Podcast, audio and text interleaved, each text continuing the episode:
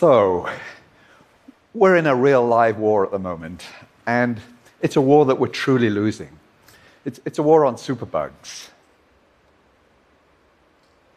So, you might wonder uh, if I'm going to talk about superbugs, why I'm showing you a, a photograph of uh, some soccer fans, some Liverpool soccer fans, celebrating a famous victory in Istanbul a, a decade ago. Well, in, in, in, the back, in the red shirt, well, that's me. And next to me in, in the red hat, that's my friend Paul Rice.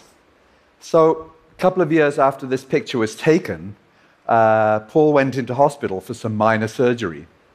And he developed a superbug related infection. And, and he died. And you know, I, I, was truly shocked. He was a, a, healthy guy in the prime of life. So, there and then, and, and actually with a lot of encouragement from a couple of TEDsters, um, I declared my own personal war on, on superbugs. So let's talk about superbugs for a moment. So the story actually starts uh, in the 1940s uh, with the widespread introduction of antibiotics. And since then, uh, drug resistant bacteria have continued to emerge. And so we've been forced to develop newer and newer drugs to fight these, these new bacteria. And, and this vicious cycle actually is the, uh, the origin of, uh, of, of, superbugs, which are simply bacteria for which we don't have effective uh, drugs. And I'm sure you'll recognize uh, at least some of these uh, superbugs. These are the more common ones around today. Last year, around 700,000 people died from superbug related diseases. But look, looking to the future, if we carry on on, on the, uh, the path we're going, which is basically a drugs based approach to the problem, the best estimate by the middle of this century is that the worldwide uh, death toll from superbugs will be 10 million. Uh, 10 million. So just to put that in context, that, that's actually more than the number of people that died of cancer worldwide last year. So it seems pretty clear that, uh, that we're not on a good road and the, and the drugs based approach to this problem is not working. So uh, I'm a physicist, and so I wondered could we take a physics based uh, approach, a different approach to this problem? And in that context, well, the first thing we, we, we know uh, for sure is that we actually know how to kill every kind of uh, microbe, every kind of virus, every kind of bacteria and that's with ultraviolet light. And, and we've actually known this for, for more than 100 years. So I, I think you all know what ultraviolet light is. It's part of a spectrum that includes infrared, includes visible light, and the short wavelength part of this group is, uh, is, is, ultraviolet light. And the, the, key thing from our, from our perspective here is that ultraviolet light kills bacteria by a completely different mechanism from the way that drugs kill bacteria. So, um, ultraviolet light is just as capable of killing a drug resistant bacteria as any other bacteria. And because ultraviolet light is so good at killing all bugs, uh, it's actually used a lot these days to sterilize rooms, sterilize uh, uh, working surfaces. And what, what, you see here is a surgical theater being uh, sterilized with germicidal uh, ultraviolet light. But what, what you don't see in this picture actually is, uh, is any people. And there's a very good reason for that, in that ultraviolet light is, is actually a, a health hazard. So it, uh, it can damage cells in our skin, cause skin cancer, can damage cells in our eye, cause eye diseases like, uh, like cataract. So you can't use conventional germicidal ultraviolet light when there are people around. And of course, actually, we, we want to sterilize mostly when, when there are people around. So the ideal ultraviolet light would actually be uh, able to kill all bacteria, including superbugs, but would be safe for, human exposure. And actually, that's where my physics uh, background kicked into this story. So, together with my physics colleagues, we realized there actually is a particular wavelength of ultraviolet light uh, that should kill all bacteria, but should be safe for human exposure. And that wavelength is called far UVC light. And it's, it's just the short wavelength part of the ultraviolet spectrum. So, so let's, let's see how that would work. So, what, you, what you're seeing here is, is the surface of our skin. and I'm going to superimpose on that some bacteria in the, in the air above the skin. So now we're going to see what happens when conventional germicidal uh, ultraviolet light uh, impinges on this.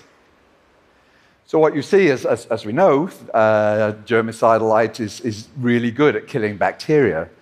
But what you also see is, is that it penetrates into, into the upper layers of our skin, and it can damage those key cells in our skin, which ultimately, when damaged, can lead to skin cancer. So let's compare now with uh, far UVC light. Same situation, skin and some bacteria in the air above them. So what you're seeing now is that again, far UVC light's perfectly fine at killing bacteria, uh, but what far UVC light can't do is penetrate into our skin. And there's a good solid physics reason for that, that far UVC light is incredibly strongly absorbed by all biological materials. So it simply can't go very far. Now, viruses and bacteria are really, really, really small. So the far UVC light can certainly penetrate them and kill them. Uh, but what it, what it can't do is penetrate into skin, and it can't even penetrate the dead cell layer right at the very surface of our skin. So far UVC light should be able to, uh, to, to, uh, to kill bacteria, but kill them safely. So that's the theory. Uh, it should work should be safe.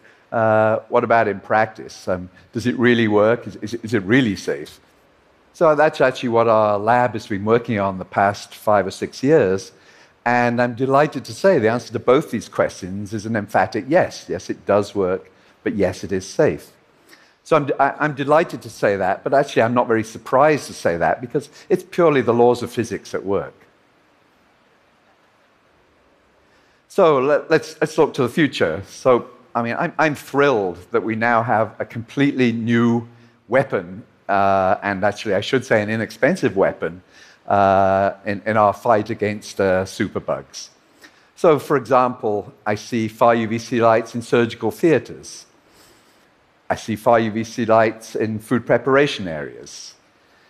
And in terms of preventing the spread of viruses, I see far UVC lights in, in schools, uh, preventing the spread of uh, influenza, preventing the spread of measles.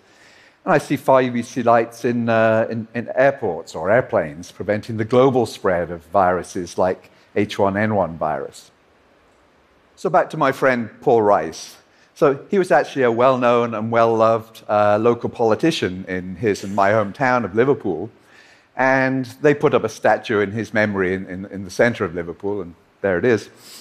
Uh, but me, I want Paul's legacy to be a major advance in this war against superbugs. And armed with the power of light, that's actually within our grasp. Thank you.